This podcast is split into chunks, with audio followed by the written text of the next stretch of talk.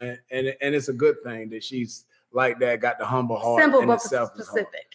So how did you respond to when he, or at what stage did he say, hey, babe, this is what I'm going through financially? And how did you respond to it? Well, I think I got to see everything full up front um, when mm. we moved in together. And um, and I was cool. I, I I know what it's like not to have nothing. You know what I mean? And I would never leave him in a situation, no matter how crazy our relationship was, because I know what it's like to be alone. And I would never leave him while he was down, regardless. And even though I was a firecracker and crazy, I used to laugh all the time. I was like, I may not be what you want, but God sent you what you need. You know, mm. I said, we're going to make it regardless of whatever. I remember we were in the bathroom time laughing about it when we finally kind of started to get through it. I was like... We talked about why he didn't tell me everything up front. You know, he said what he said. I didn't feel like it was a burden that you needed to carry. And I was like, well, how did I do? You know, well, how did I yeah. do here? Like, you know, so mm-hmm. it was it was big. Oh, let me ask him, Chi Chi. How did she do, Rod? I made vows. I broke them. Hindsight, I didn't comprehend the gravity of the exchange of this solemn promise. A vow before God and man. It's time to unpack these sacred words so that I never take this oath lightly, ever again. I'm LaTerra R. Whitfield, and this is the Marriage Vows series on the Dear Future Wifey podcast.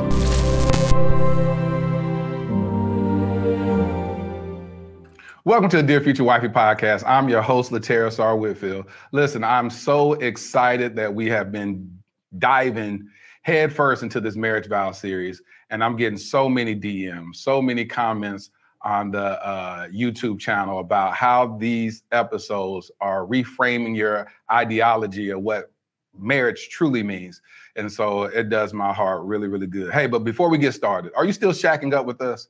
If you're still shacking up with us, come on, man, let's make a commitment. Hit that subscription button and subscribe. Make sure you also turn on your notification bell so you'll be notified about our upcoming episodes. And go ahead and like this video and share it. Man, I'm so excited about today's guest. I was perusing through my I G when their uh, pages popped up, and I started, you know, looking at their content. And I said, hold on, these are some kingdom-minded people. I said, I like this because you can get caught up by the optics and very attractive couple, absolutely uh, stunning couple. But what I like is when you go behind the, the face and you can see the heart and the mind of, of people, and you see that their heart are totally sold out for God. And that's why I brought them on the Dear Future Wifey podcast. Well, without further ado, welcome to the Dear Future Wifey podcast, my new homies, Latisha and Rod Gardner. How y'all doing? How you doing, hello, my hello. guy? Everything is good. Happy to be here. I appreciate it. Appreciate Man, it. Y'all some dope individuals. Y'all know that, don't you? We do. God didn't make a mistake hey, man, here. We, we try to hold it together, man. We try to keep it going for the street. So listen, this episode, um, as we've been talking about on the Dear Future Wifey podcast, we've been unpacking these marriage vows. Now, we have a rule on the podcast that we keep it lit. That means we live intentionally and transparently. And so I don't have to give y'all this, that disclaimer because y'all actually live by that already. So I just want to make sure that we are in agreement that y'all about to keep it lit today. All right? We are, we sure. are in agreement. It's the only way. All right. All right. Well, listen, today's episode is entitled For Richer or For Poorer. Mm. Amen. So I saw this dope live stream that y'all had where y'all were unpacking uh, this vow without even truly unpacking this vow. Y'all were just talking about your own testimony, and mm-hmm. it resonated with me. And um, why is it important for y'all to actually be transparent and share y'all's journey of the good and bad times? Um, I think it's important because I think people have a false image of marriage, especially when you're looking on social media. You just see the pretty picture, but you don't realize the work that goes behind the scenes. And you got to put in, you have to put in more work behind the scenes than you do on camera. Um, so to me, I personally can see through the B S, and I don't like it. And I don't even want to rock with you if that's what you, you know, if that's what you're giving me, the fakeness. I like the raw. I can respect the ugly truth. So I'd rather take that. So that's just how we, you know. That's how we move. And we always just being one, being transparent and always being straightforward with all our community on I G, social media, and even in, in our regular life. What what we what you see on social media is exactly what we are and who we are. And we don't falter for nobody. We don't change it for nobody. We don't care about what's going on out here. Our validation doesn't come from people. At all. It comes from God. So, so. Long as we stay true to ourselves and God's word, we're going to be all right. Man, that's what I'm talking about. I want to share something with y'all that happened with me when um, when I was married. I, I've been divorced for about five years. I got divorced in twenty fifteen. So this is a post that I posted on Facebook, January the fourteenth of twenty thirteen. I do are two of the most powerful words spoken before embarking on the love quest known as marriage. It's a verbal confirmation agreeing to accept the for better or worse without possibly knowing how worse it will get. But we still say I do. After being married for seven years today, I'm proud to say I'm happily married. It was definitely a struggle getting to this place of wedded bliss. A few years ago, I subconsciously tried to sabotage my marriage. It's strange. I hit a rough patch and started believing I didn't deserve to be married. Enter into my mind. I had it all planned out. Grind hard, make money, buy a home, propose publicly to the woman who supported me on my come up, marry her, move her in, live happily ever after, in that order. L O L. And guess what? I did exactly that. Little did I know the U S would face an economic crisis a couple of years ago. Uh, after my I do, causing me to go broke and lose everything I grinded for. I felt less than a man, ashamed to come home. I desired deep down inside for my wife to upgrade and find someone better. I just yearned for something to deflect attention from my shortcomings. God and I had a love-hate relationship during the season. I was angry with God. You see, when I was single doing national plays across the country, I made in a month what my last job, the Dallas Morning News, paid me in a year. I was doing well, making it rain in church with tithes and offerings, blessing my family and friends financially, all while working to prepare a place for my one-day wife. So I was devastated after acquiring all that I had and losing it. I remember feeling like crap after losing our home, a condo I purchased prior to our, our I-dos. And to add insult to injury, we had to move into a duplex she purchased prior to us knowing each other. That's her house, I thought to myself as the dagger turned deeper into my ego. Understand, she never made me feel less than a man. These wounds were self-inflicted. A couple of years after living in her duplex, I asked her, don't you miss the condo, living downtown and everything? She replied, it was all right, but I don't need all that. Shocked. What, what, what you mean you, you don't need that? I bought that condo for you. No, you did that for you. You wanted that lifestyle. I don't need that to be happy. And there I stood, feeling like a plum fool. I had beaten myself up for so long, and like a corner man, her wounds began wiping the bruises. I submitted to God's process. My wife is a beautiful, awesome, and extraordinary woman of God who truly understands the meaning of I do. I love her patience and willingness to submit to the God in me. I love her for loving me unconditionally.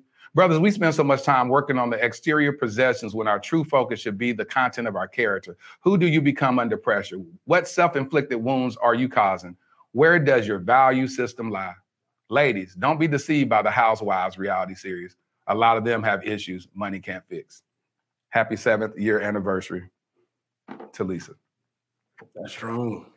What happened then? It just, it just, it just one of those things. It wasn't meant to work. It was one of those things to where we just wasn't in alignment on some, some, some core values. Like she was a solid Christian woman, and we're still friends this very day. So it's one of those things where she was a great. She was a great friend, but I didn't believe that we made great partners in marriage. And I know that's crazy because even now on my podcast, I talk about how the foundation of our relationship should always be uh, friendship, but it just it just didn't work out. And so I'll talk about more of that um, in an upcoming movie that I've been writing. But uh, when I read, when I saw y'all's episode or y'all's I G Live, it made me go, they get it. They get it. So let's unpack this. So what happened in y'all's uh, for, we're going to talk about that poorer moment because we we already see the glow up and we'll talk about mm-hmm. that, how y'all transition to that. But uh, let, let, let's talk, Rod. How, how did y'all, how did y'all meet? Uh, I met my wife in two thousand nine. two thousand nine. In, uh, in Hot Atlanta. She had just, Atlanta. She had just moved to Atlanta. Mm-hmm. Just moved to Atlanta. And throughout the process, I saw her coming out the club one day. And I told her, hey, I'm a great catch. And actually, she saw me. And at that time, two or three girls walked up to me when I was standing by my car. So she kept going. So a few days later, I actually saw her in the same spot.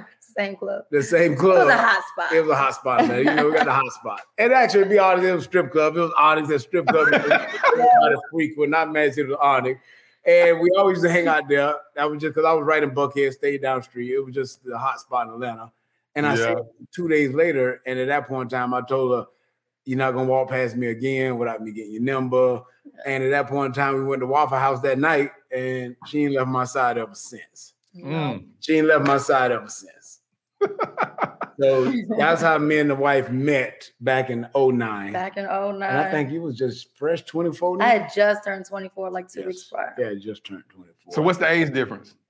Eight uh, years. Yeah, I'm thirty-six now, and he's forty-three. Oh, me and you the same age now. Yeah, yeah. We both forty-three. So, we're, so have you always wanted to be married? Me? Both of y'all. Oh, I didn't. No, I didn't think I was I was I was I was uh I was Black Thunder in Atlanta. Oh. I was I was not I wasn't in the mindset of marriage at all. I was living that Atlanta, the dream, you know, I came from the N F L life. So when, I never thought I could get married because I seen the good and the bad in women. I seen, you know, when you live in this limelight, you get to see both sides, the ugly of a woman when it come down to being not loyal. So I didn't think I would ever get married. I didn't even, that wasn't even on my radar. Mm-hmm. Keep it one hundred. It wasn't never even on my radar. Yeah, I didn't even believe that good men existed. I didn't, I didn't That's believe in love. I fought him on it too. I was like, no, I, um, I dated the same type of dudes because I felt like I already knew what I was getting, but I didn't have a good relationship with my stepfather, my daughter's father, my brother, my real father, you know, so all the men in my life that could have at least given me a glimpse of an example of being good or loyal or truthful or anything good weren't. So for me, I just didn't. I just dated. And I was, like I said, I was a single mom when I met my husband. So I just kept that life separate. That was cool. That was fun. I didn't have no, but I was, I didn't see that as like in the cards, you know, um, the influence I even had with the women growing up were always like, oh, every man's going to hurt you. Every man's going to cheat. You just got to find the one that's worth it. And I was just like, no, nah, I'm cool. I don't, I'm cool. We can date, be cool, but I don't need, I ain't with all of that. I see some of these wives get dogged out. So I was like, mm, I'm good. So hold on, Rod, you said that you saw women not be faithful. What you mean by that? Would you, was you, was you I, like messing around? You saw a lot of married women cheating on their husbands? Oh, married women cheating on their husband, girls and boyfriends acting like they faithful and they got the best relationship, but she just left my house two days ago. It was all bad, man. It was all bad. And I was the one, I was never going to be that guy who ever got played or looked crazy in these streets. So I wanted to spend money on them. I'm a good time now. They call me the good time. I'm the one you come hang He's out the with. Fun boy. I'm the fun boy. Right, you am, you're the fun boy. But I am not the one who finna get caught in these streets looking crazy. So I have a girlfriend for a little bit, you know, break up with her once the summertime came back around. But I was just bad. I mean, I was just all the way around. I used to tell him, like, you're the, I think you're the guy that you date before the one you marry, right? Because exactly. We on the boat, we chilling. You're not the one you take serious. No, even when we right. got together and I fell for him. I didn't mean to fall for him. You know, I thought he was just a typical. But everyone was like, yo, Rod, don't wife him. Like, don't get caught up in this one. He's not that type of dude. He's the fun boy. And then, here we go. And here, and here we and are. Here we are. So how did it transition, Rod? So, so she admitted how she got caught up emotionally. She put she put you in this in this in this frame. She said, "Listen, you ain't the guy that you're not marriage material." And she wasn't even thinking about marriage anyway. So she was right. having a fun time. So then, how did you get caught up, Rod? The way I got caught up when I met her, physical wise, oh, she was my everything. I was like, "Oh, this the one." This is the one right here. She fresh in Atlanta, so she ain't even been tainted in these streets yet. You said the one is what, though? What was she the one as? Well, she was the one I wanted to be mine. At the time, I wasn't thinking about marriage, but she was definitely going to be mine. Nobody else is going to get hold to her after this date. So that's how I felt about that. Nobody else is going to get hold to her. So, so, so, so you just knew she was going to be your girlfriend. You said, I wanted her to be my girlfriend, basically. She was going to be my old lady at the time. Yes, she was going to be that. So after that, we started dating. At the time, I had a girlfriend at the time. A lot of whole nother life. I had a girlfriend at the time. And we went through that spell of back and forth. I'm going to leave her. I got to yeah. go. I'm coming. Just give me a minute. It was that whole situation. And then my right. wife, then she cut me off for about forty days. She I changed did. her phone number. She told her girlfriends, don't, don't tell them nothing. Don't answer his calls, nothing. No. So she disappeared on me for about forty days, forty nights. She actually fasted. I fasted. I wasn't even in church, but I grew up Catholic, and it was around Lent time. So I was like, you know what? I'm going to fast him. And back then, they didn't have block on your phone, so I had to, like, change my whole number. Um, so, yeah, I definitely yeah, so did. She, she fasted. I didn't tell him I was leaving. I just was done. So it, it, he was sick. I was sick. I was sick. So that, that kind of changed my mindset, but I got to do better. I got to do better. So she finally called me uh, after her Lent. And once we met up, I mean, I was staying in the condo in Buckhead with my girl at the time. I left everything. everything. I left everything, everything at the condo, all the good furniture, all the good paintings, cost all this kind of money. I mean, I got all kind of good stuff. I'm talking about good stuff. Everything that was left. You just left it. You just left it all. I got some clothes and I was out of there.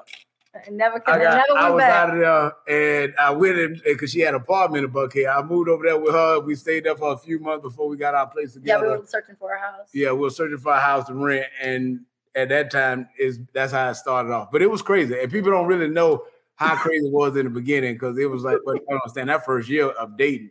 It, it was, was rough. It was rough. I almost said a couple times for sure. So listen, you just up and left. What did you and tell your, your your old chick?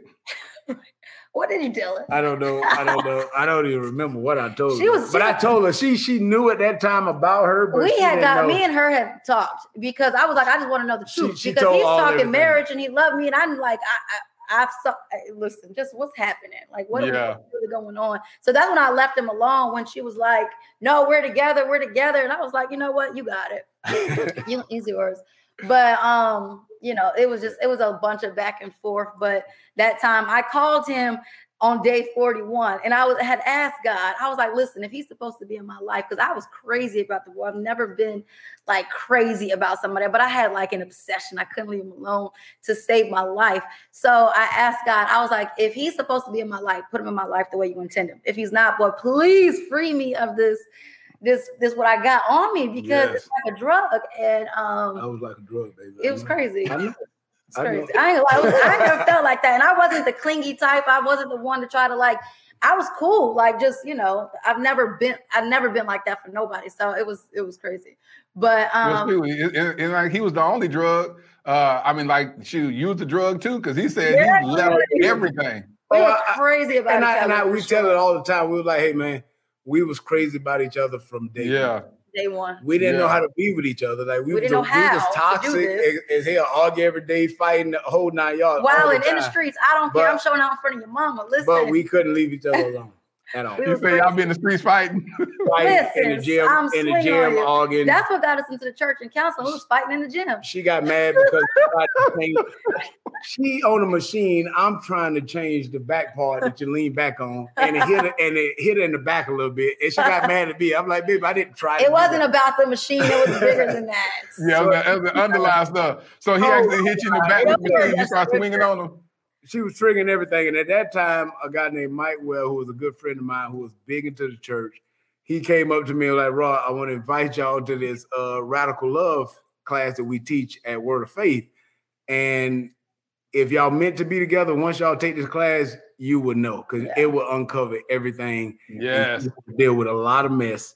And if y'all meant to be together, this is short. So he went to both of us, had a conversation with us. We agreed to go. And we've been uphill ever since. Yeah, yeah. Well, answer this real quick.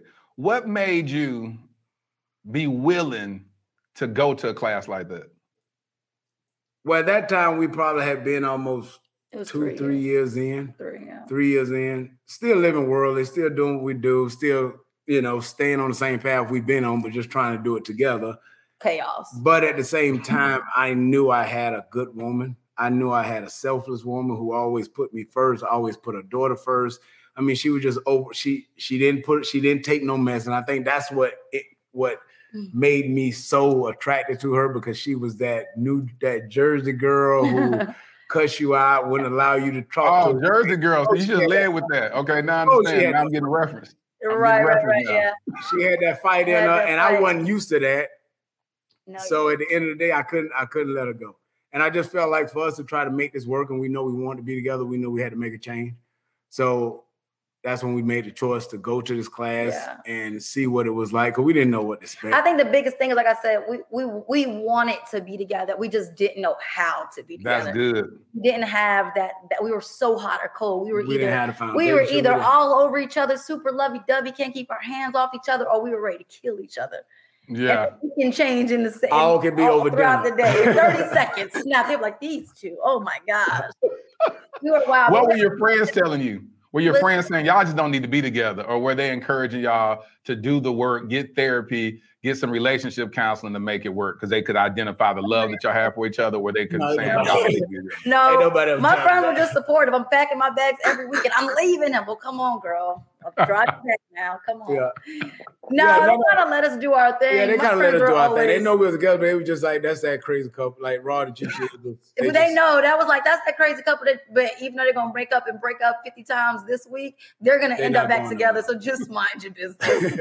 That's mind your business. Mind your business. Stay out of it. You don't want none of this smoke right here. But I always try to tell people, man, marry the love of your life. Because when it gets crazy and when it gets rough and when it gets dull, you're going to remember that why you're still together, because that doesn't just come. That chemistry, that fire, that passion, that willingness to put it in for that person, that you don't, that you don't find that every day.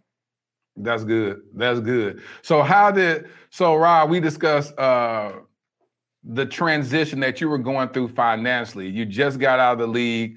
Mm-hmm. Uh, you're two years removed from the league.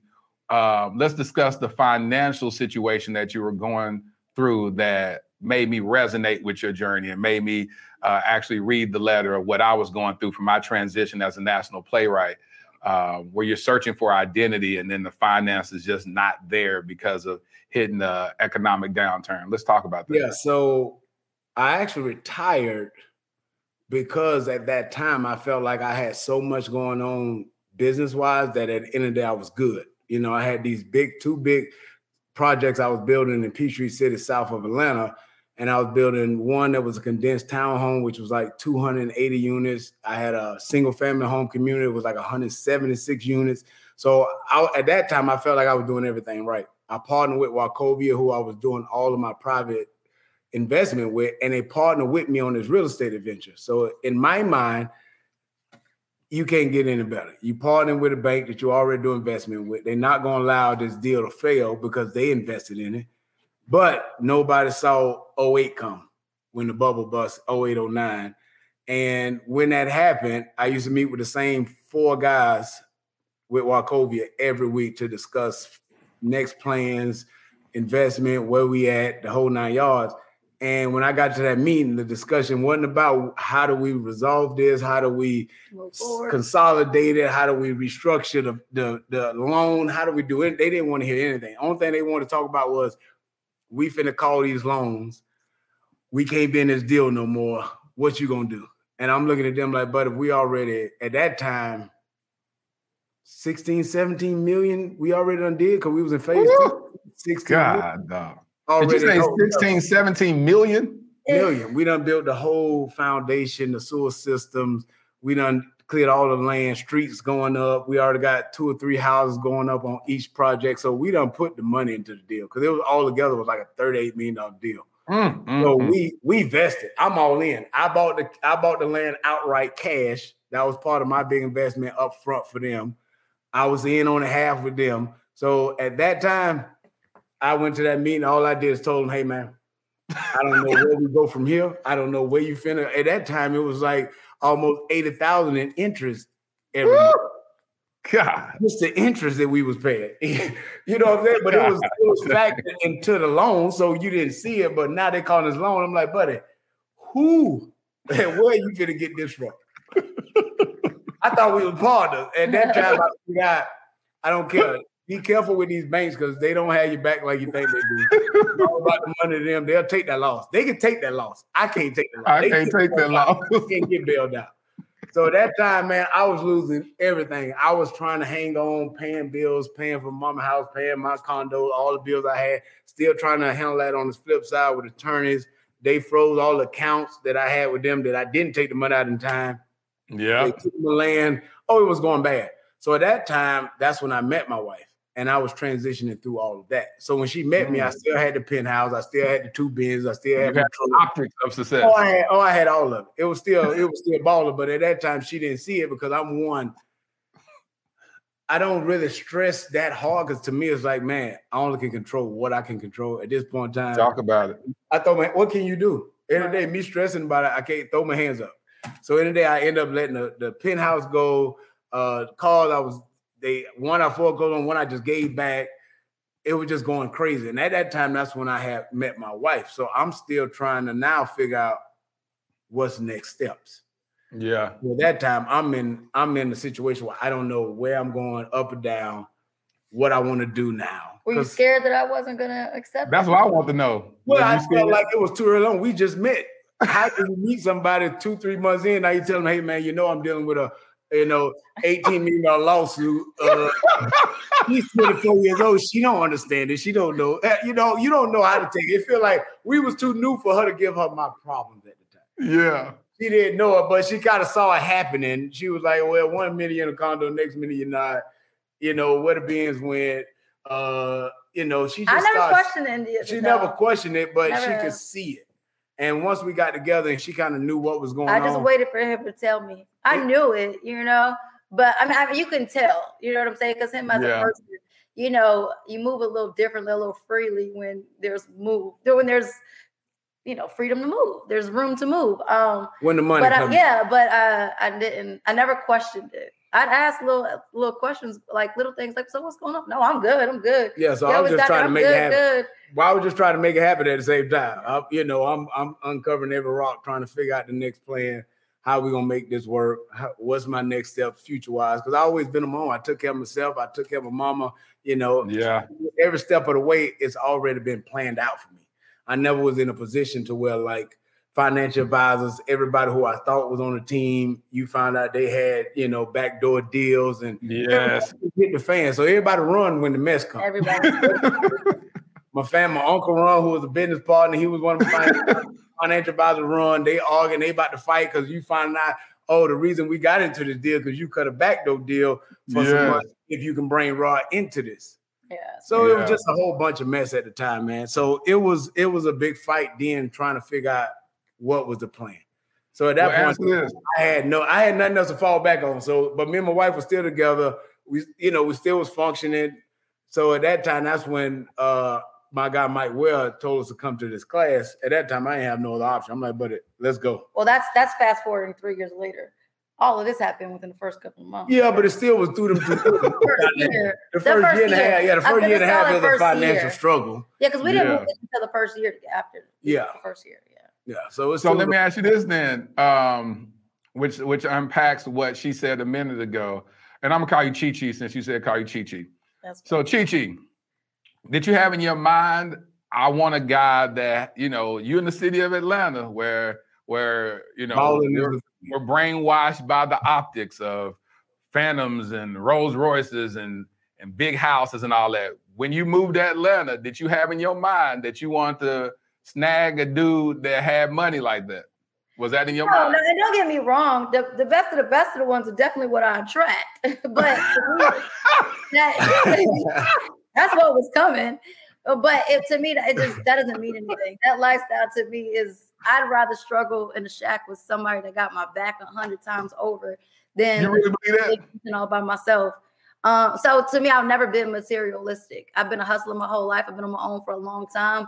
So for me, the glitz and the glass, that don't that don't impress me. I don't care who you are. And that's another it's reason. Never did. And that's another reason that I fell for her because the first time we met, after we met, I took her to Waffle House. We didn't go on no mm. fancy day. We went to Waffle House that night. I love Waffle House. And this woman, and how she got me was this woman cut up my waffle for me and opened up my ketchup pack. Like, come on there. And Come set them next to each other beside my plate. And I'm sitting there, you know, I don't even know what to say because I'm like, but I feel like a little kid right now. Who does this? You know, I done been all got away. I ain't never seen one cup of waffle up, open my ketchup pack. We doing all this at Waffle House. I'm just looking, what girl look like you doing this? Yeah. So I'm like, man, this is, she's a winner. Like, I could do something with this. She Let's was okay with that. Yeah, no, I, I, yeah, I'm from the hood. So to me, money come and go. But I, I've never been materialistic. I've never cared about the glitz and the glam. Even today, even we live a pretty good life. I could afford the bags and the red bottles. But I guess what? I don't, don't want them. It. I don't she care don't for them. It. I still refuse in this day where we are today to buy them. I just, one time, one, one time, time I bought a pair of boots and they were on super sale, these red bottoms. And I took them back the next day because I was like, it just don't feel right. Like it's just not who we I bought am. Them. She took. She had them for one day. I, give me a pair of Air Max. I'm happy. Give me a pair. She was like, this stupid. I can't spend this kind this of money. Is, I just. I feel like I'd rather create memories than spend money on stuff. You, where we do spend our money on our household stuff. That's where yeah. we spend a good check at. I like to see my money, but bags yeah. ways, red bottoms are ways. Keeping up with the trends or caring about them cars. I don't care about none of that. I've never had it. Even today, I still don't. You know what? I think you done spoke a word because we don't hear enough of that. And no. see, with men, they'll look at a woman like you and they go, ah, shoot, I think she's out of my league financially. God, dog, let's see what I got to do. So then they'll bait and switch it. They'll lie. They'll go rent, especially in L A. I know dudes that go rent Lamborghinis and all this type of stuff. They'll go take a chick out and, and they stand three to an apartment, but they're selling you this pipe dream to get you caught up emotionally and all that. And then when you actually, when it's revealed that they don't have much, then they're crossing their fingers, hoping that you've already, you're far gone now that you're there. Uh, the but for you to part, say what you just said, huh?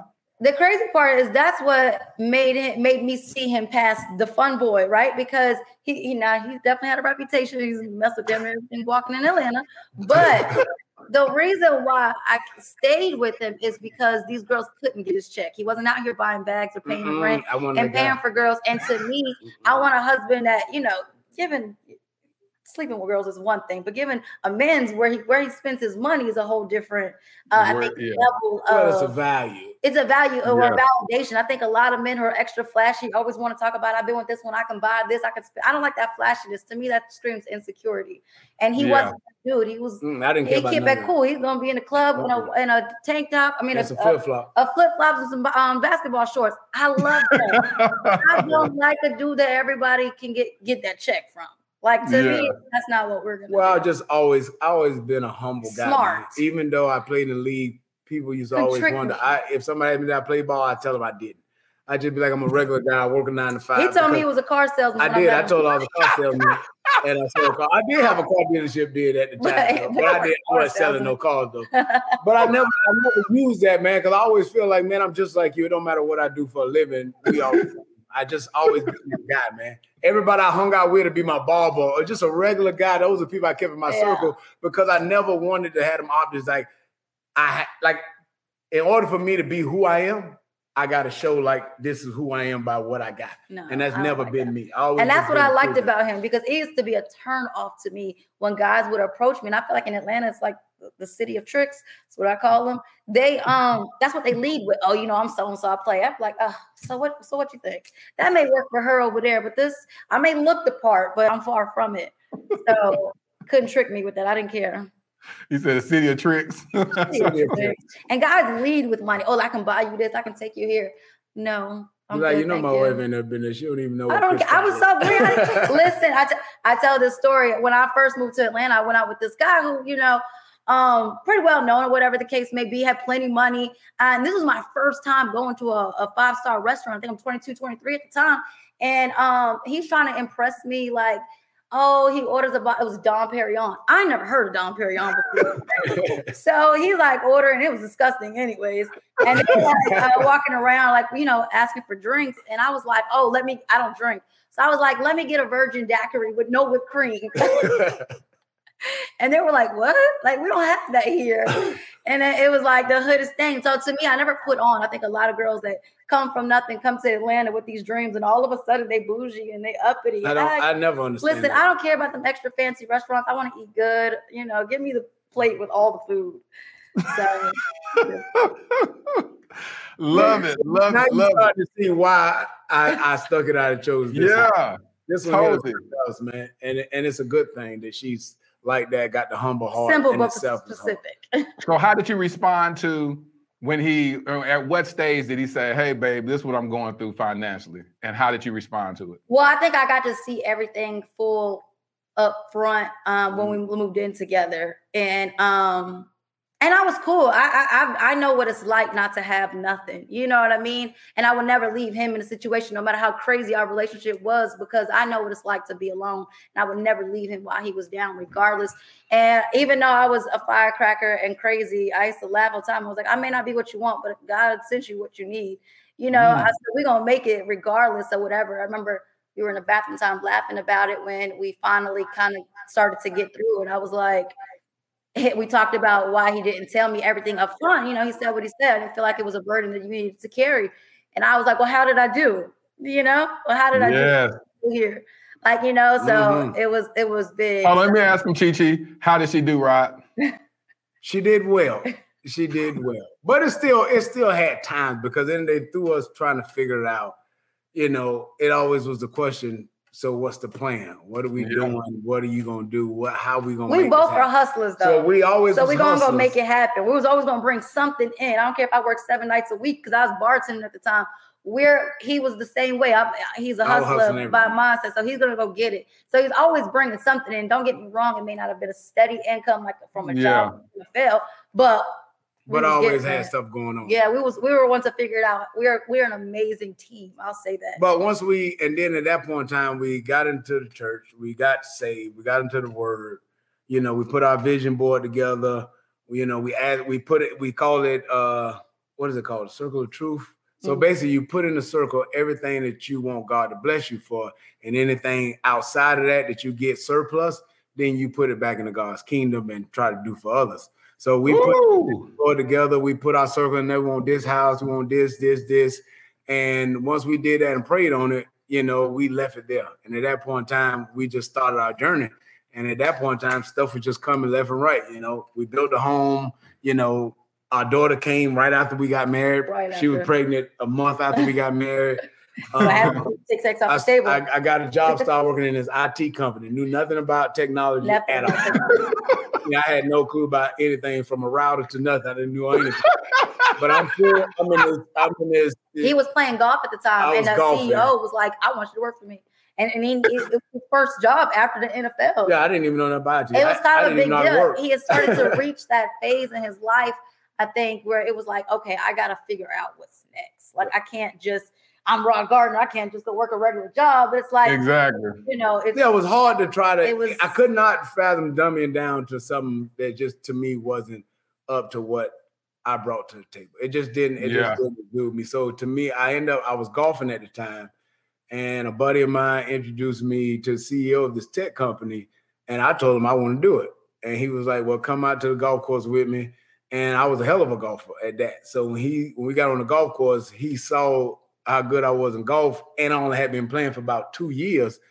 And he was like, man, if you can pick this up in two years and, and be as good as you are, I, I think I could do something with you. So at that point in time, he gave me the job, which was a blessing. I'm in I T, I'm in sales. I knew nothing about technology. So I rode that out for about three, four years, four years? About four years. About mm-hmm. four years. Learned all I could in the business, learned how the business operate, but I've always been an entrepreneur mindset. Yeah. I never had to worker mindset. I just never could be a nine to five guy. I always just had to come up, yeah, vision together, put something in play, create something that I can actually do, and I own it. Right. So at yeah. that point in time, I partnered with a, a, a partner of mine who was a was actually out of the military, but he was got a service disabled. He was disabled. Something wrong with his wrist, but he was in I T too. As a he was doing coding and project managing. So I said, let's start a company together. While we was both still working, he was working at H P and I was working at this tech company. We started a service-disabled veteran-owned small business to where we can sell to the government. He after that, we it took about two years to get that started because it's a whole process to get into mm-hmm. that system with the government. Yep. After that, a year later, we did eight million in revenue with the government when the whole bad day, all this stuff hit, and we've been off to the races ever since. And it's just been a blessing, man. Things just line up perfect. We just been rolling ever since. Oh, that's good. Just be patient. Be patient. And be faithful. And faithful. That's good. And I'll tell you something. Those keys, listen, listen, listen. Those are some keys right there. First of all, we got to unpack this. You were golfing. You had taken an interest in golfing and became extremely good at it uh, over two years. You're mm-hmm. golfing with the C E O of this company, who says he sees your David. See what happens before David was ever entrusted to be a king, he had to first tend to some sheep. And so he was qualifying himself to be a king while he was yet a shepherd boy. And so now here you are. He looks at you and says, you know what? You're qualified. You're like, qualified for what? I don't know nothing about this. He says, yes, you do. I know that that work ethic that you have, that if we transition that in learning golf, which is a very mental, mental, mental straight mental sport, that if I can take you from here and just teach you some of these principles, and it's all about learning. I was talking to a friend the other day about it, who's going through some transition from a job standpoint. And I said, everything is, a, is you can learn anything. If someone learned it, that means you can learn it too. That's yes. how I look at life. And so now he qualifies you and said, just learn this and you'll be great. And then from sitting there saying that this is great, but I believe that God can do so much more with this opportunity. Then you took the tutelage that you acquired from that position, and now God blessed you with your own situation. Boy, when I tell you, that's just God. Oh, it was God. Oh, God. And it was so funny because at the time when I I didn't like golf at all, a friend of mine took me to play golf. My brother I, actually her took brother took me, and I walked all the course. He's like, come get me. This I was like, stupid. Who do this stupid? I'm not I'm going not, out I'm here. Not, I'm not chasing out this ball all around this course. It's stupid. So I didn't even enjoy it because that time I was I was playing pool. I was one. I loved competition. I played every yeah. kind of sport, pool, bowling, everything. I couldn't do it for nothing. I didn't understand it.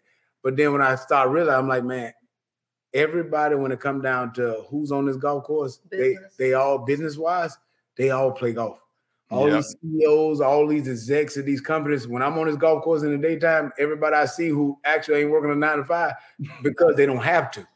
And they making know, money when they ain't there. They making money while they're not there. So I'm like, yeah. boy, I need to get good at this so I can get these invites to these private courses because they just want to play with me. And they just want people who can play. So mm-hmm. I pay, I learned that sport. I'm talking about I almost got divorced because I was golfing so much. That wasn't killing me at all. It was horrible. The but I, I bought it. You know in. What it is? It's because it's like a love and hate with his personality sometimes. He's such yeah. a perfectionist in all that he does. When he wants to be great at something, he's going to be he's going to be the best at it. And I love that about him because that's what he put towards our marriage after that first year where I was like, no, I'm cool on this. Oh, you can take everything. I'm just want to take my baby and go. And it was like, I was like, you're not a great husband. That killed the spirit. Oh, I can be the best. Watch. You know? It, it did it made it whatever happened it worked yeah. But that first year of that was that first year of marriage he picked up golf. I had just had a baby too, so it was a lot emotionally unpacking. I'm like, oh, you out here in these streets, I'm just chasing a little white ball. He's like, you're just gonna take up my happiness. I'm like, you yeah. can keep that, all of that, I'm out. He's so, out just chasing a little white ball. Just chasing a little white ball. I ain't in these streets doing you know, nothing. So I didn't understand. It wasn't golf that was the problem. It was the energy the he put into golf because, yeah, it was the priority that he was putting. You know what I mean? And there's a book that we read called Marriage on the Rocks, and it actually talks about legitimate jealousy in relationships and marriages because I'm called to be your first priority. So it's mm. going to irk this spirit some, and it's going to show itself. Um, And in the book, the guy talking about he gave up golf for like three years for his wife. And Rob was like, whoa. I'm not doing that. I don't know about that one. Why do you have to give it up completely? Why can't you just slow down on it? No, now he's not going to do that much. But it, it's just, it was an adjustment. And it was really just a priority issue. It wasn't a golf issue. It was a priority. Like, put in that same energy towards me that you do to that. Because I want to be that thing that you love so much. Mm. So it was a process for sure. Everything, the, how we got to where we are today was definitely all through trial and error. And then it's crazy because full circle right now, I haven't been golfing in almost two years. I got golf in the basement. Yeah, she even got golf clubs. So now it's like business has been taken off. You said she got golf clubs. She got golf clubs. Well, I got some when he got into it so that I could be a part of it with him. But you know what I mean? So I can be a part of things that he likes and, you know, take be intentional. Uh, but he takes it too serious. Yeah, she didn't take it for real, so I had to let her. It takes it too serious. I'm like, I'm not out here to actually learn how to golf. Don't you want to know? He's like, wants you to really take it serious. You can out here golfing. I'm like, no.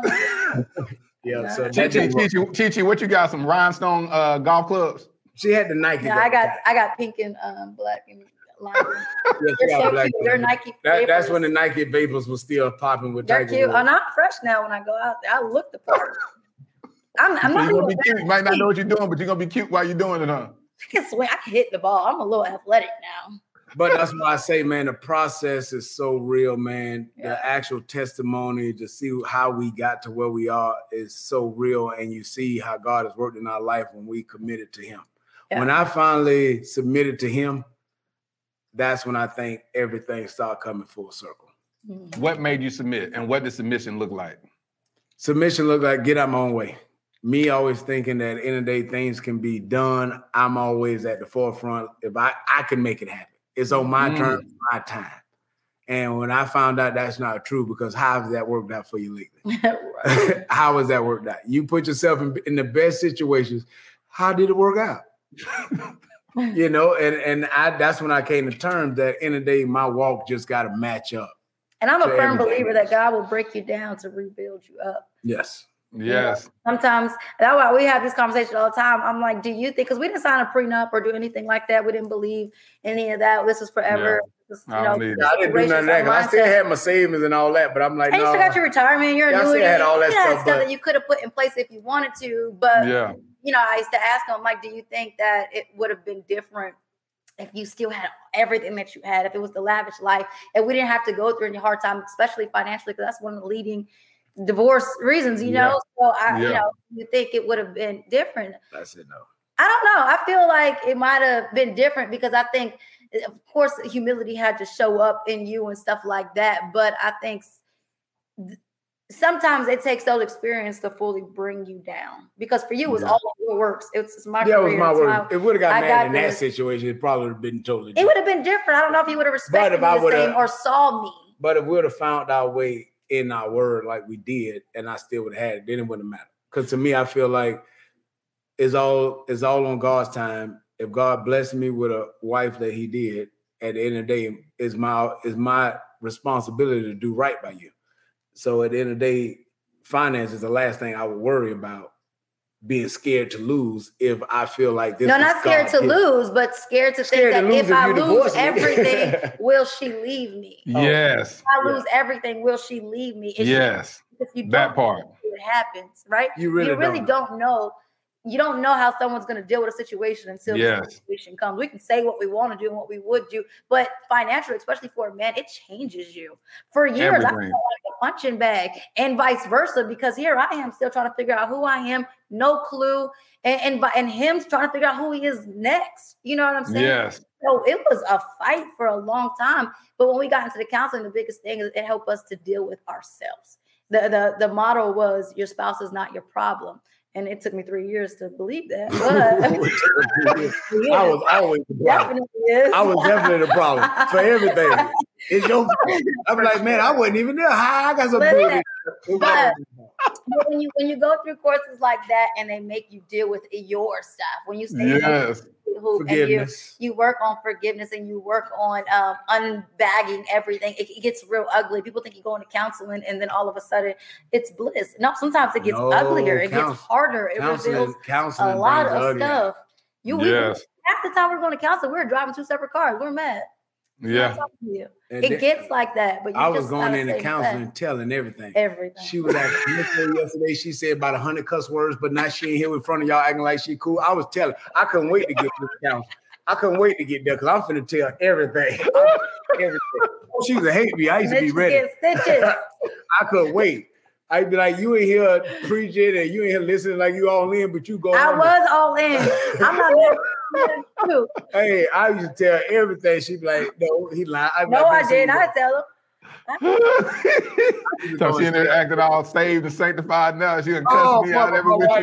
That's not true. She still had a lot of anger. That's not true. I, I did have a lot of anger. One thing about my personality, it's it's a little strong. It can be aggressive for the average person, I guess. But what they the one thing they, they, the average person. They explained that to Rod. They was like, you gotta understand, you don't have a wife that you can just pull along. She got questions. Where are we going? Why are we going? Which way are we going? It's, I still do that even in the airport. It drives them crazy, but that's who I am. So you have to know that. And it, the the men's ministry, which is amazing, there really helped break him down, because he was like, "Yo, God is not going to ask Chi-Chi what you did with the husband. He's going to ask you, what did you do with the wife that I gave you? Because she's not broken. She doesn't need mm. to be fixed. You know what I'm saying?" But you set the tone, because women feed off what they're hold on, being hold on, hold on. I was going to let that gloss over, but I'm going to go back to that. what did you do with the wife I gave you? Mm-hmm. Mm.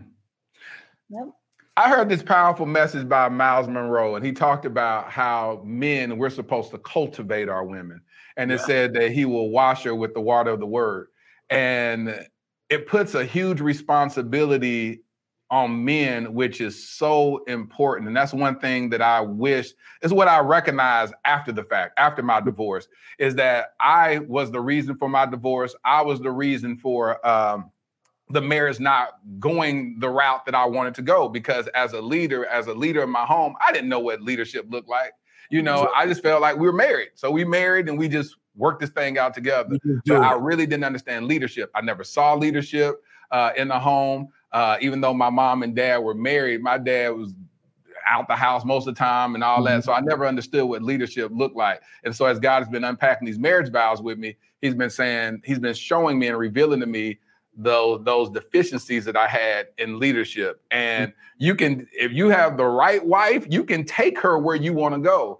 Even yeah. if she's kicking and screaming, she's still mm-hmm. going. That's you know, me. just like, just like That's you said, y'all were going to marriage counseling. And even though y'all were going in, in separate cars, y'all were still going. We were yeah, still we going. Were we were still in the fight. We, we were still in up. the fight.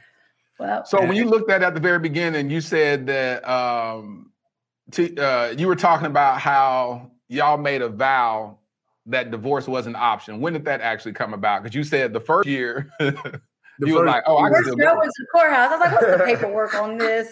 I need to know. Yeah. Listen, because this one here, I didn't read the fine print. Because I, because the counselor used to be like, they were like, you have to lean on God. I'm like, if I got to lean on God for everything, what I need Rod for? Yeah, she's what I need. I got to be her emotional. That was you to say all everything the time. Everything is for Rod. I mean, you know, lean on, it's, everything got to go to God. What, what, what are he here for? To drive me crazy, to test my spirit every day? That's how I felt. That's what I used Ooh, to say. She put me through it. Everything yeah. was my fault. It well, let's not do that.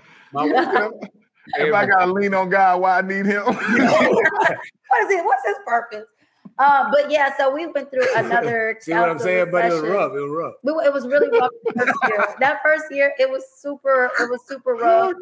Um, of marriage, the first year. My wife, was just, my wife was just on an emotional roller coaster. One day, she, Listen. I can wake up and turn over, and she's looking at me crazy. I'd be like, boy, I. I had a lot of resentment, and I didn't believe in did. forgiveness. It took me a process to learn and understand that I literally will hold on to things from the very first thing he said when we met. Yeah, she. she kept on, that girl that came up to you. You lied to me. Didn't even know each other's name. I was like, you lied to me. From was, you know, you didn't even tell me your real name. Listen, I felt because in the beginning I held on a lot of resentment because I felt like he tricked me into loving him because he was living a whole double life.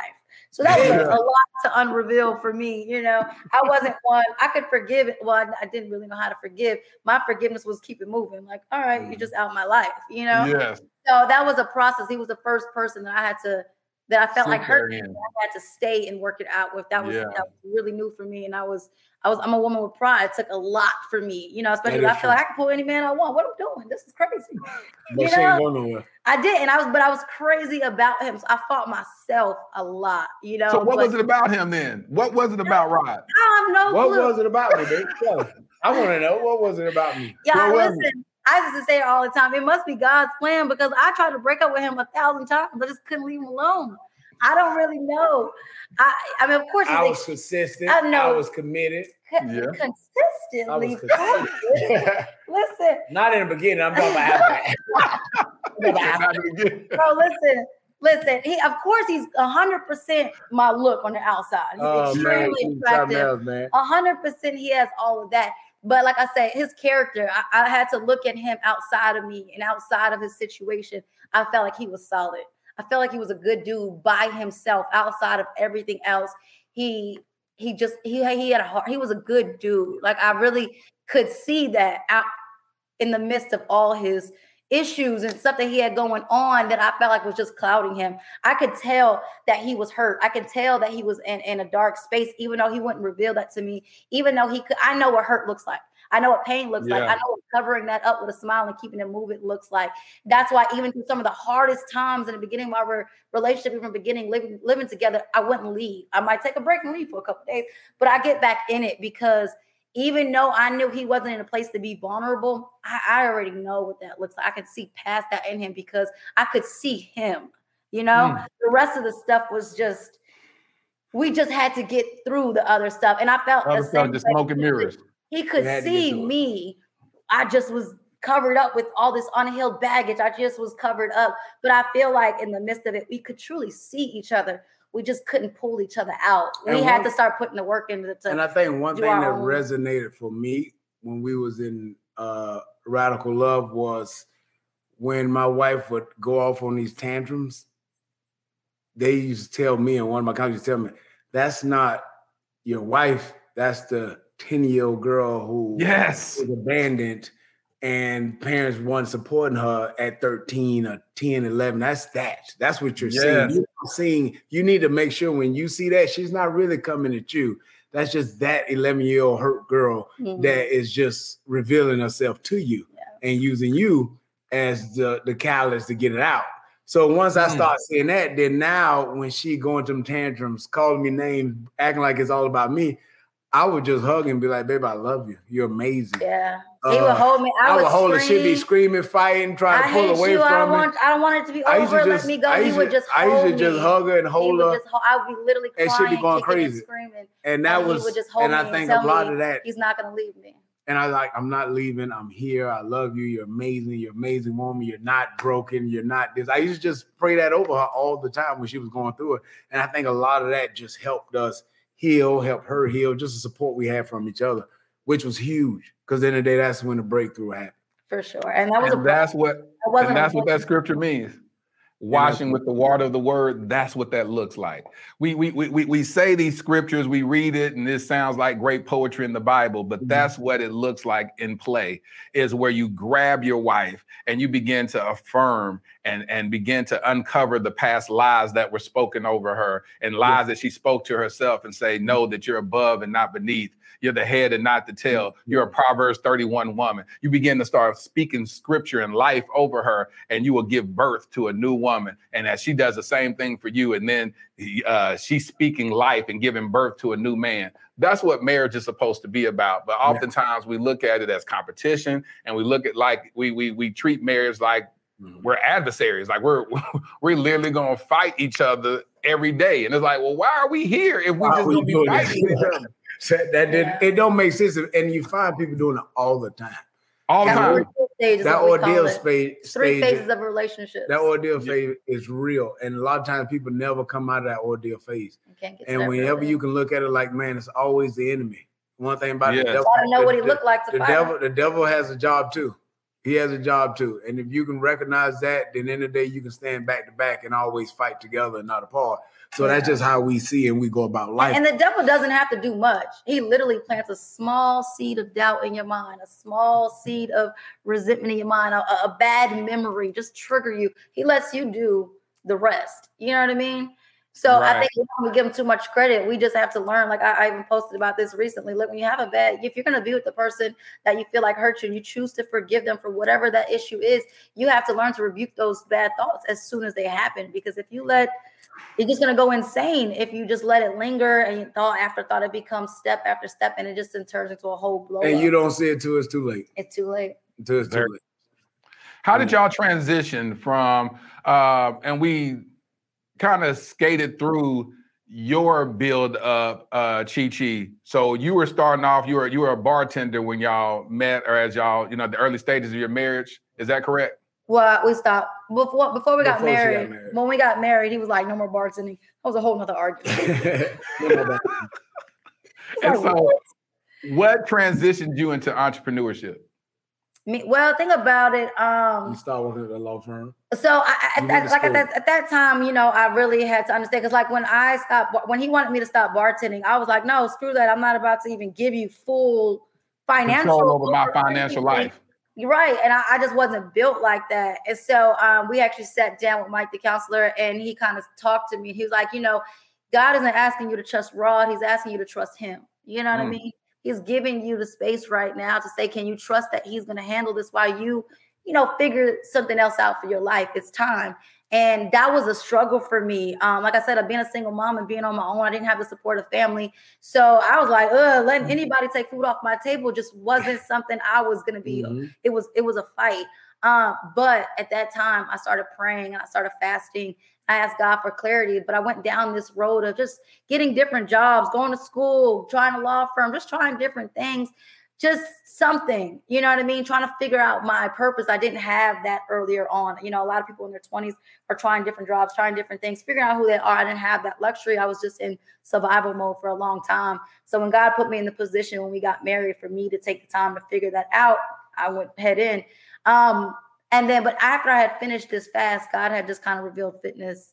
We were in the gym all the time, every day. We had, you know, I cook all, I'm, a, you know, I'm a great cook. So meal prepping is what kind of came up first. And that's what kind of opened that door to um, doing it myself. I stayed working a regular job until my hustle made more than that job.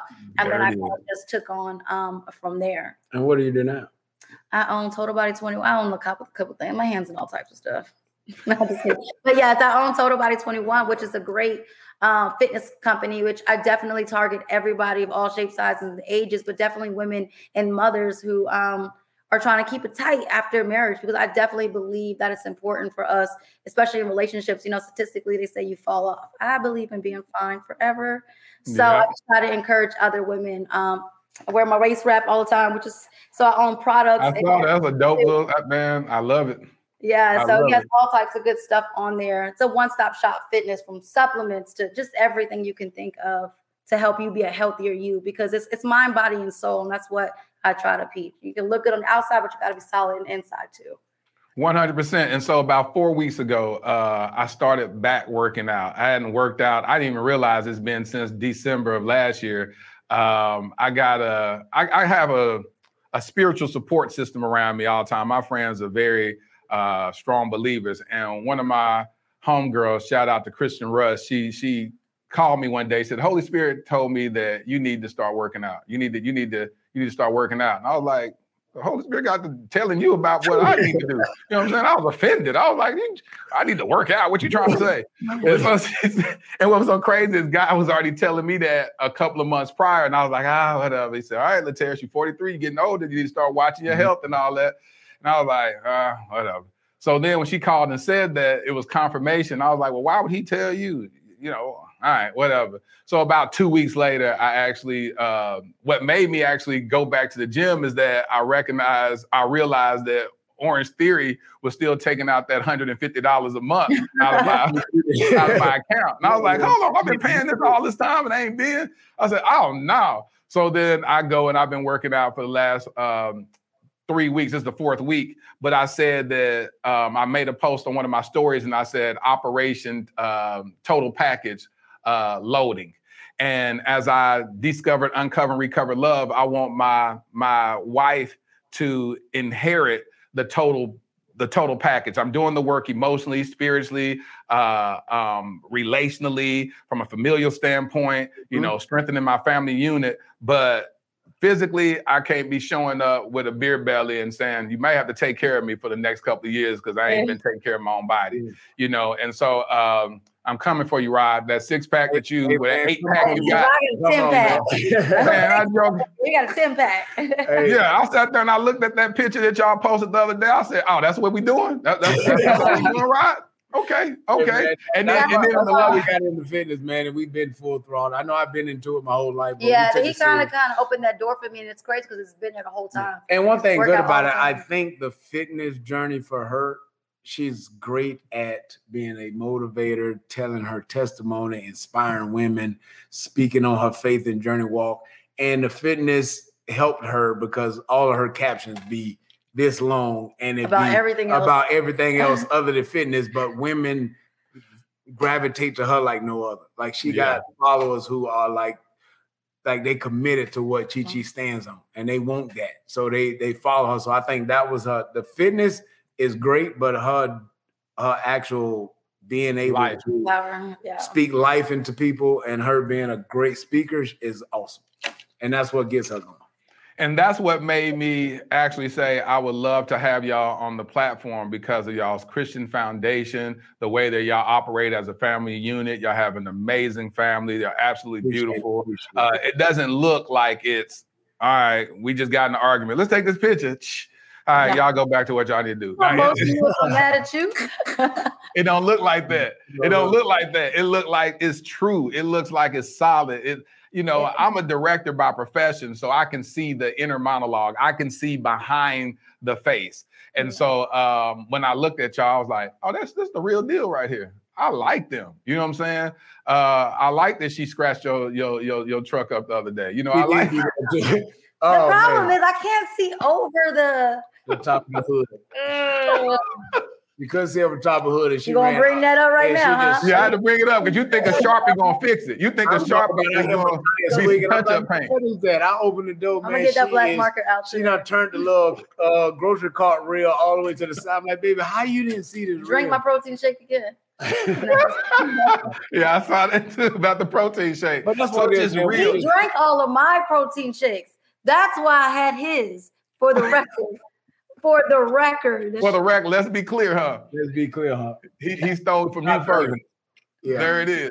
So that's what that, and that's what I'm talking about. Marriage should be fun. When you marry your best friend, it should be fun. And like y'all said earlier, is that the chemistry that you have, that if y'all are able to keep the foundation of what y'all's relationship was built on, which is extreme chemistry and love towards one another, that y'all can weather any storm. Whether you go to through a financial crisis, your love will help y'all level up and build up to something greater, because as she's encouraging you, you're encouraging her, and y'all build something magnificent together. And and not to be jealous of each other's success, uh, to encourage the other person. And that's one thing that I see too with him, is that I watch him affirm you and encourage you and let you, baby, do what you do. You know, have your total fit. You you you doing it, girl. Keep doing what you're doing and be proud of your come up, instead of what you what the pain told you originally, or you want me to quit so that you can control me, you know? And that's mm-hmm. the first thing that women think. They go, hold on, if I'm totally reliant on you financially, you gonna control me.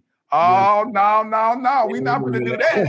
You know what I'm saying? I ain't stupid. Now I'm from the streets. I'm smarter than that. And then God says, I want you to be from the kingdom, though. I want you to be from the kingdom and represent that. And then God creates something even beautiful.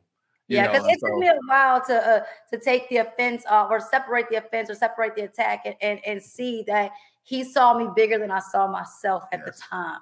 And he was trying, and you know, and that's another thing people think in relationships, like it's supposed to be peachy cream, like you're supposed to talk to me all soft all the time. But sometimes, and you know, when God is changing, he was going to challenge you, and it's going to get real uncomfortable sometimes. And he uses your spouse to really reveal that. And if you can't separate the offense or the attack, I think that's where you go downhill. But if you can see past it, and thank God for our community, um, it helped me, you know, go into perspective of what Rod was saying without, even though he was using different words, you know, so it was huge. yeah, that, that is huge. That is good. You, Answer this for me. Answer this for me before I let y'all go. Mm-hmm. You know, people could hear what you said earlier, where, you know, the dysfunction in your relationship. You ask God that, hey, if we're not supposed to be together, then make me just totally, you know, basically turn my heart off and let give me the power to re- release him. You have women that are holding on to toxic relationships that is their doing. God has no business uh, or has, God's not responsible for their relationship. God been wanting them to let go of that years ago, but they keep holding on to it. Right. Do you know the answer, and how do you know the difference from what appears to be toxic and God is wanting to get the glory out of it because that's your purpose partner, versus you're holding on to toxicity far too long? For me, it was God. Like I honestly, even though it was like, it, it's hard to explain if you're not, I, even though I wasn't fully connected, I wasn't fully walking that walk, but I, it was just something about Rod that God was just, I couldn't, trying to leave him was the hardest thing I've ever gone through. And I have been through some things. And it was just whatever it was, it was like, God was like, no, you're going to stay. Every time I wanted to leave, it was like, no, you're not. And it was like, no, I should be leaving for sure. He's like, I just couldn't. So I, But again, like I said, I, I had to go down to the core, like, you know what I mean, of who he was outside of everything. And I think because of all the things I've gone through, I feel like God, you know, equipped me with everything I need to be able to handle that and sustain it and to deal with it, you know, for him and me and for what he, whatever the plan was. I always felt like he had a plan for us, but I, I literally could feel a wall, like just stuck. We couldn't get over there. And that wall didn't break down until we truly started walking everything out. And for me, I honestly feel like in toxic relationships, the reason they stay toxic, because you stay in the same place. You don't change anything. You don't lean on God. You don't lean on anything. You just stay toxic. You just think who you are is what, who you're going to be. Set and me it's, as I am. And, it's, and, it's, and, and either you're going to change or we're not going to make it. And in the day, I think in order for you as a woman or man to see that, meaning you have to see change in you, yourself as well as her. If she's not willing to change and take the necessary steps to make this toxic relationship become uh, a, a healthy relationship, then in the day, what are we doing? Is one of how long you gonna stay? Both. It's never it's never gonna change if there's no change being had. No change. You know, so I think that's what people do. You stay in a toxic relationship doing the same thing. People, someone asked me this yesterday, actually, on my comment, and they asked me, well, how did you know to stay through the toxicness and pray through? I didn't stay and pray through a toxic relationship. We both made a conscious effort to change. We both. There it is. Both that's what I want you to talk about right there. Yeah, yeah. We that's both the part, put in that's the part people didn't both see. set we, boundaries. We, we both put things in place to say, okay, we're not going to do that. We tried that, and that triggered something we shouldn't. We won't yeah. go back to. Okay, we're not going to do that. We went to the drawing board. So when he says we, we created a vision, we cre- we wrote it down. We literally have a poster board mm-hmm. in our room that breaks down each other's triggers. That breaks down, you know, what those triggers yeah. turn us into, or what how they make us feel, and why they make us feel that way. So we know to stay away from it. We set boundaries, and then. The rest was respecting them yeah. and honoring each other, because honoring each other is honoring God. And, and sometimes that's what you do got, first. And sometimes you got to be uncomfortable. Like with my wife, I know transparency is huge for her because of her insecurities and hard for her to trust. So for yeah. me, as a man, it's like, okay, it's no passwords. Okay, it's it's uh, the G P S stuff on the phone. We have access to each other. Yeah, it's, we have access to all my one hundred percent social media platforms. Yeah. You to create that if you really want something to work. People don't want to get that up. Oneness. People don't want to give up the stuff that you have to do to in order to make something work. Like it's not nothing that you're doing that, oh, I just don't want her to be on my phone or she should be not insecure. But if she is insecure, but how do you change and how do you make that situation not be that no more? For her. How, her how, do, how do you make her at peace where she don't have to feel that way? Because in the day, once she gets over that hump, now what you thought was something that you was Uh, sacrificing to you is nothing, because in the day, guess what? Now you got a loving wife. Now you got a wife who smiles at you every day. Now you got a wife you can sleep next to and wake up in the morning and she give you a hug and a kiss and sugar. Now you got all of that peace that you wouldn't have had if you wouldn't have sacrificed what you did. So I felt like for both of us, we sacrificed so much of ourselves, ourselves mm-hmm. for our relationship. And now we got something that now everything we do is just they be like, how do y'all do? I be like, man, we don't even think about it. Like, yeah, this is just work. This, this is how we normal.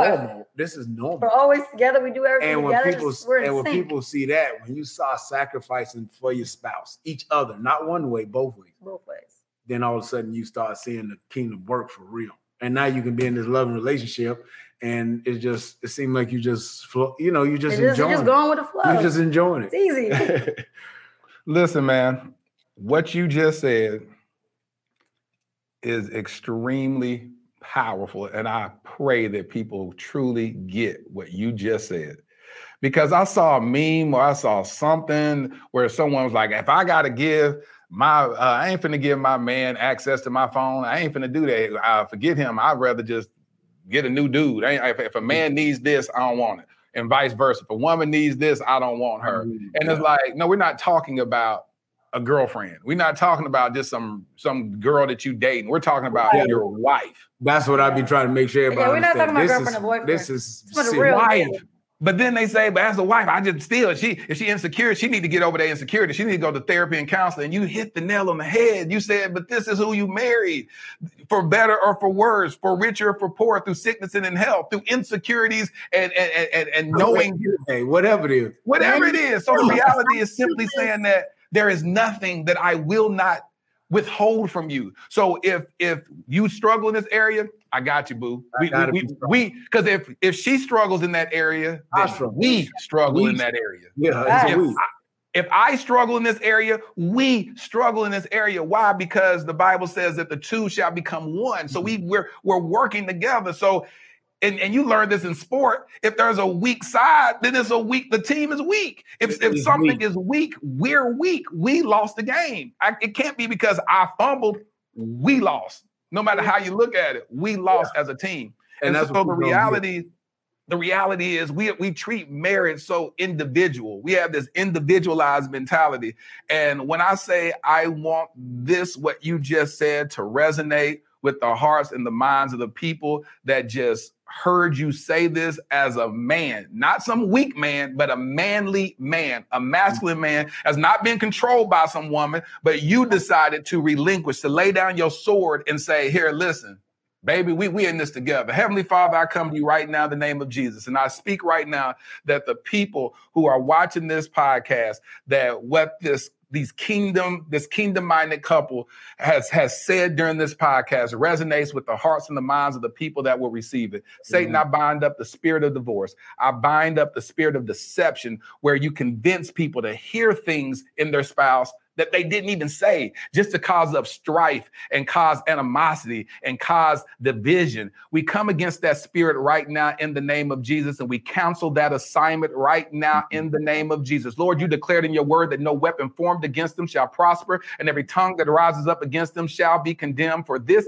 is their inheritance, because we are servants of you. So, Lord, we claim that authority. We claim that dominion. And so right now, in the name of Jesus, if there's a couple that's going through division in their marriage right now, Uh, I ask right now for a peace, a fresh wind to overtake their household right now in the name of Jesus, where they begin to say, I don't know what's going on, but we feel the presence of the Lord in this place. God, we thank you in advance for the testimonies that's going to come forth. Thank you for the, the, the gardeners for, for speaking their truth and transparency, and let it be healing to the people that are watching, the people that are single. Let them understand the journey that they have to continue on in order to become whole before you connect them with their purpose partner. Lord, in all these things we ask in your name. We give you all the praise, the glory, and the adoration. In Jesus' name we pray. Amen. Amen. Amen. Amen. Man, y'all, y'all, man, y'all started something. Y'all done, y'all done, y'all done. We gotta get it going, man. We gotta save, man. These marriages are so important, man. Leaving these legacies, building these families is so important, man. It's so important. Together. You know, the social media. Let me say, I would not let social media be the one to drive my kids and and and set their paths. They're gonna watch what's happening in this household, and they're gonna know what's true and what's not. You lead by example. For real. Listen, I'm going to drop y'all social media handles, anything else you want to leave with the people. Um, like I could talk to y'all all day. Y'all some dope individuals. I appreciate it. Dope, dope, dope, dope, dope. Appreciate it. Appreciate it. Thank you. Thank but you. But for so sure, y'all want to leave. Check out huh? my wife's Total Body twenty-one account. Total Body twenty-one dot com. You go in there and get everything you want. One On my up. end, if you want to get into fitness, fellas, it's g strong fit dot com. You can buy supplements. You can get your workout We program. Got a new fat burner coming out. That's going to be super amazing. And so if you're on the lookout for that, yes. This holiday eat it gonna catch y'all. You're gonna need this fat We got burner. A whole supplement line coming out, so be on the lookout for that. Fellas, if y'all in the trucking business and y'all are drivers who are committed drivers who love that road, go to Z R T freight dot com. And Z R T freight dot com. Z, and like a, in zebra. Like in zebra. Yeah. Yes. Yeah. So you have a trucking you have a trucking company too? I yep. do. So with my medical supply company, we was doing so much shipping all across America that I kept seeing how much I was charging my customers for shipping. these uh, for shipping, and these goddamn big rigs broke on the road. I'm like, buddy, I need to be in this. See? That's so why you're that, the man. So this year yeah. I started freight business, and man, we got trucks on the road, from box trucks to hot shop. We got semis finna go. We full throttle. So I'm just right, right, working. Right. I need to borrow five dollars. Let me borrow hey, five dollars. I got it for you if you need it, man. I got you. I got yeah, you. No, you over here making all the money. Get you on the road real quick. No, you don't want that problem. You yeah. Listen, but you, you see what I'm saying though? That's what's so dope. When God, you, y'all would have never been able to imagine this for you, you know, for y'all no, married. We wouldn't have never seen love. No, yeah. we wouldn't have never Said you can't find love in the club. We never saw it. Y'all, y'all met in the club, in the strip club. And then now you said, oh, you said something that was key before we started this live. And I said, let's not forget this. You remember what that was? About how y'all have to protect y'all marriage is changing your circle. Oh, yeah. So uh, we met there, but that was one of the first places that God took away when we got saved. You know, um, change, of course, is important. Like he says, with everything, if you're going to commit to, you can't be doing the same stuff. So we changed our, we changed from the people we hung out to the places that we went to. Um, you know, we just started protecting I, and guarding our kids. Man, how do you say it? If you walking with God, it gotta look different. You should you be able to see the difference. Different. It should. You should be able to see. It should the look difference. Like the world. It shouldn't look the same as everybody else who's not walking. So to me, That's the true test to show if you really walking with God. Don't talk me to devil by tell me that you are. Let Don't me, Bible thump me. Let me see the yeah. word. I can't give you every scripture, but I can show you. Yeah, let me see the word. Let me see what you're actually doing. So we actually made sure that that was key. What you saw looked exactly like what we preach. Yeah. One thing that I love is how God can use people in their unique personality mm-hmm. to be change agents in the kingdom. And so God needed some more thugs. That's how he got Chi Chi. Well, you know what? You know what's crazy is, and I'm going to leave because I know we can't stay out much longer, but I used to be insecure about, like when I first got with Rod, that was one of my insecurities. He's he's always dated these little yes girls. They were super soft, but outside of that. But they were they were educated. They came from good families. They were smart. He seemed like he had a good lineup. But to me, here I am, this young twenty-three, twenty-four-year-old single mom, Debbie, baby daddy. I'm just out here surviving, figuring it yeah. out. Make me feel small. It, like going into certain rooms, I'm like, dang, I didn't even go to college. I don't, you know, I don't know. But when I got saved, and, you know, so I just think maybe I have to talk a certain type of way or be a certain type of way. But when I got saved and I started to see myself the way God saw me, I was like, yo, he didn't make no mistake with me. He's using me exactly the little ratchet way I am to actually be out here saving lives and being an example and not using every Bible in the scripture, but using testimony, you know, not using mm. you know, every, oh, this platform and acting all holy and now, but keeping it one hundred, you know, yes. and, and, and don't have to use big words to do it. There it is. You know what I mean? Just raw and uncut. So I love it. Tell me nothing. When I love it, because that's what the Bible says, we're walking epistles. And so, you know, they're getting a chance to read the book of Chi Chi. They're getting a chance to read the book of Rod. Like we're walking epistles. And so uh, when we look at our lives as truly as God sees it, then when they're opening up the book of LaTerra, that's what they're reading. This is my journey. This is my personal journey. This is how I receive healing. This is how I receive revelation from God. Mm-hmm. And and hopefully everything I do lines up with God's will. And mm-hmm. the areas that it don't line up, I'm transparent enough to say, hey, that was all me right here. This had nothing to do with God. This was yeah. you know? I say it bothered me, but if you had to sin to get it, it wasn't a blessing from God. Exactly. That was you. That was the consequences of your sin, but I'm not saying he can turn good from bad. Yeah. But that, that's that real. Him when you were doing that. Hey, hey man, I appreciate you inviting me. No. I'm glad you hit me in the D M, man. It was a pleasure. I'm glad y'all was able to connect, man. Anything further you need us for, definitely hit us up. Yeah. We here. Yeah. We love what you're doing, and we got you got the support from us. Well, thank y'all. Y'all give it up for the Gardeners. My God. Appreciate that, baby. Discover. Uncover, recover love with the new Dear Future collection. The journey starts from within. Let your inner thoughts find freedom on the pages of this richly hued Dear Future Blue Sapphire Edition genuine leather journal. It features a cross-stitched spine and luxurious cording to bind your deepest insights. A great accompaniment is the Dear Future Luxury Bamboo Fountain Pen. There's nothing more intentional than the writing process of a fountain pen. This is an elegant writing work of art. Join the thriving community of fountain pen enthusiasts and purchase one today. These exclusive items and more are available at dear future wifey dot com.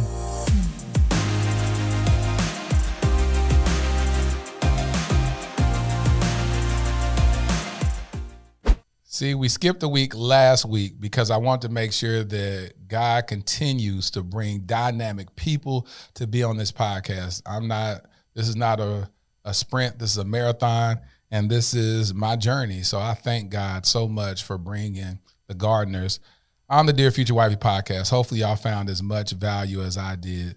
Make sure that y'all visit dear future wifey dot com to check out the merchandise. But here's my favorite part. Is where I manifest my future wifey. Dear future wifey, we go to the bank to make a withdrawal. No funds available. We're broke. Instant panic overtakes us. However, this isn't a financial institution in which we're attempting to make a withdrawal. This is our love account. There should always be deposits made into our love account to prevent our marriage from going broke. Call me crazy, but I don't have a fear of our richer or for poorer being financial. I believe our romance will always produce finances. Our love for one another will spark new streams of income and strengthen the endeavors we already have. Finances is the second leading cause for divorce. I believe it's not so much about finances as it is about trust.